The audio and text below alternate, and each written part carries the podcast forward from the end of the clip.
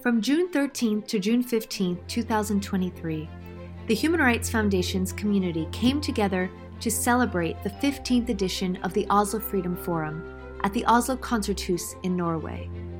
Guests from all corners of the globe joined together for a masterclass on the year's most pressing human rights issues and to brainstorm new ways to expand freedom worldwide. Our theme, Celebrating Solidarity, honored the spirit of unity, mentorship, and connection that the Oslo Freedom Forum has fostered over the last decade and a half. The 2023 program featured inspiring talks by global activists, scholars, and journalists, including from Bolivia to Swaziland to Egypt, Ukraine, Palestine, and the Uyghur region. These are their stories, united around the common recognition that when we stand in solidarity with the brave dissidents and human rights defenders who are challenging authoritarianism around the world, we can unravel tyranny together. Welcome to Dissidents and Dictators, a series of conversations by the Human Rights Foundation dedicated to exposing and challenging authoritarianism around the world. Iranians are no longer afraid of prison because Iran itself has become a prison. Those are the words of Khatayun Riahi, the first actress in Iran to remove her compulsory hijab in public, in solidarity with the protests just a few days after the murder in custody of Mahsa Jina Amini, the 22 year old Kurdish Iranian woman arrested for inappropriate hijab. Ma- herself was later arrested and charged for flouting the oppressive dress code.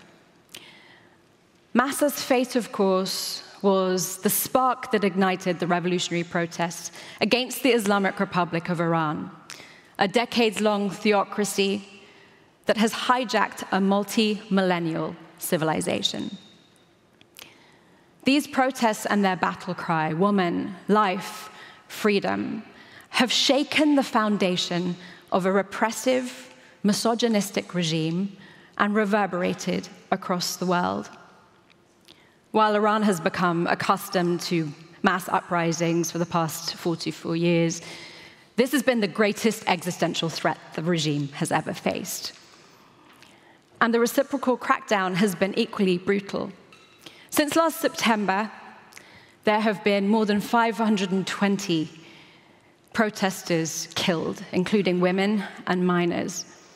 Seven executed, with many more facing the gallows, more than 20,000 arrested, and thousands of Iranians blinded, gassed, raped, tortured, forcibly disappeared. While I stand before you, my counterparts in Iran, artists, activists, risk their lives and their livelihoods to dare to dissent. It doesn't escape me that their destiny could have easily been mine, which is why I feel so compelled to use my freedoms to demand theirs. To best do so, let me take a step back. My first protest was when I was in my mother's womb. She was 19. And she bravely joined the countless protesters who bravely stood up against the newly forming theocracy in 1979 thousands, tens of thousands of Iranian women also demonstrated against the new government's compulsory hijab ruling. Their cries were met with violence and imprisonment. Too few Iranian men showed solidarity, but that demand for gender equality only grew stronger with time. Ayatollah Khomeini's government theocracy, executed and imprisoned thousands of Iranians, exiled millions, including my parents. Although we were granted political asylum in London when I was just three weeks old, the crises facing the people of my homeland was ingrained in my psyche, and a traumatizing experience with the so called morality police when I visited Iran at age 12 was a, a glimpse, just a glimpse into the daily indignities faced by the women and girls of my beloved homeland. The Iran I experienced was a far cry from my mother's Iran. This is my mother at work in 1976, when women were not segregated from men in classrooms, at beaches, on buses, when veiled and unveiled women peacefully coexisted when we had a na- thriving national ballet because dance wasn't forbidden, and renowned female pop singers because they weren't banned from singing in public. Iran was a country where women won the right to vote eight years before the women of Switzerland. So the woman life freedom protests are about far more than draconian dress codes. Iranian women are among the very few in the world who have less rights than their grandmothers did five decades ago. But for nine months now, Iranian men and women have united against a gender apartheid regime that hasn't only survived by segregating and oppressing women, but by silencing anyone who doesn't share is its intolerant Islamist ideology. Mahsa was young, a woman, a member of an ethnic and religious minority groups. She represented Iran's vibrant diversity, the antithesis of the geriatric male Shia clerics who rule the Islamic Republic. While women's rights triggered the protest, Mahsa's killing galvanized a broad based pro democracy uprising.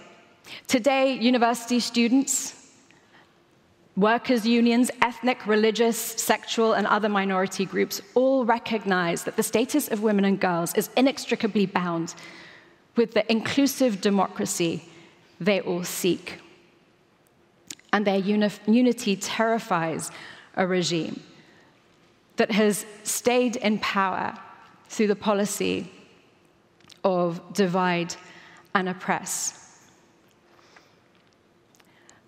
For much of the last four decades, Western uh, countries, their policies towards uh, Iran have focused on the symptoms of the Islamic Republic terrorism, hostage taking, um, nuclear proliferation, abetting Vladimir Putin, but not the cause, which is, of course, the regime itself. This is partly because the Islamic Republic has gaslighted, politically gaslighted, Western progressives and feminists by conflating support for Iranian civil society with interventionism. While they support armed militias across the Middle East and, and Russia's war on Ukraine, they've skillfully co opted the anti imperialist narrative, seeking to delegitimize Iranian free freedom seekers as Western stooges and deny us our agency. But the recent uprisings have once again revealed the true nature of this regime. When I began my human rights work 15 years ago, well meaning progressives would often tell me that we must respect the cultural differences of the Islamic Republic. I always objected now they're increasingly starting to see that authentic cultural norms don't need to be enforced by violence. Iranians are risking everything precisely because the Islamic Republic's despotic culture is not theirs. Make no mistake, Today's Iranian, liberal Iranian, is not the anti imperialist of yesteryear. None of the protest slogans in the past nine months have been targeted at the West. They've uniformly been targeted at their own regime. They include death to the dictator, death to the Islamic Republic. Our enemy is right here. They lie that it's America. Despite unspeakable assaults on their minds, bodies, and souls, schoolgirls have taken to the streets, removing their compulsory hijabs and chanting, We don't want an Islamic republic. Of course, this yearning for secularism is a natural backlash to almost half a century of fundamentalist rule. After four decades of failed reforms, these protesters know all too well that the only way to gain their freedoms is by calling for an end to their regime. So, how can we best help them achieve and uh, overcome the regime's survival strategy of divide and oppress? While autocracies are often united in their domestic and global objectives, democracies are not. Which is why I've been urging international lawmakers and activists to work together and with us to increase the political cost to the Islamic Republic of their oppression and aggression, and tip the balance of power in favor of the uh, Iranian Democrats. Today, Iran's embattled protesters can't afford to be disunited. While they face the challenge of their lives, the fight of their lives, the question is can we, those of us living comfortably in Western democracies, set aside our differences to unite and empower them in their fight for freedom?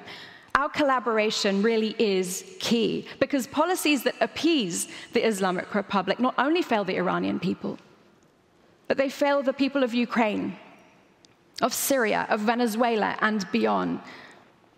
As my fellow democracy activists know all too well, the road to freedom is long and filled with potholes.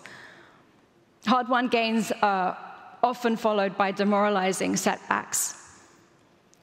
Despite the unprecedented victory of kicking the Islamic Republic off the UN Commission on the Status of Women, the UN's highest legislative body on women's rights, just six months later, they are now going to be vice president of the General Assembly, and their representative will chair the UN Human Rights Council Social Forum. As long as the United Nations, particularly democracies, legitimizes the Islamic Republic on the world stage, as long as freedoms of champion are divided while autocrats are united. We are enabling the Islamic Republic and their crimes at home and abroad. I'm going to leave you with one of those crimes. This is young Kian Pirfalak.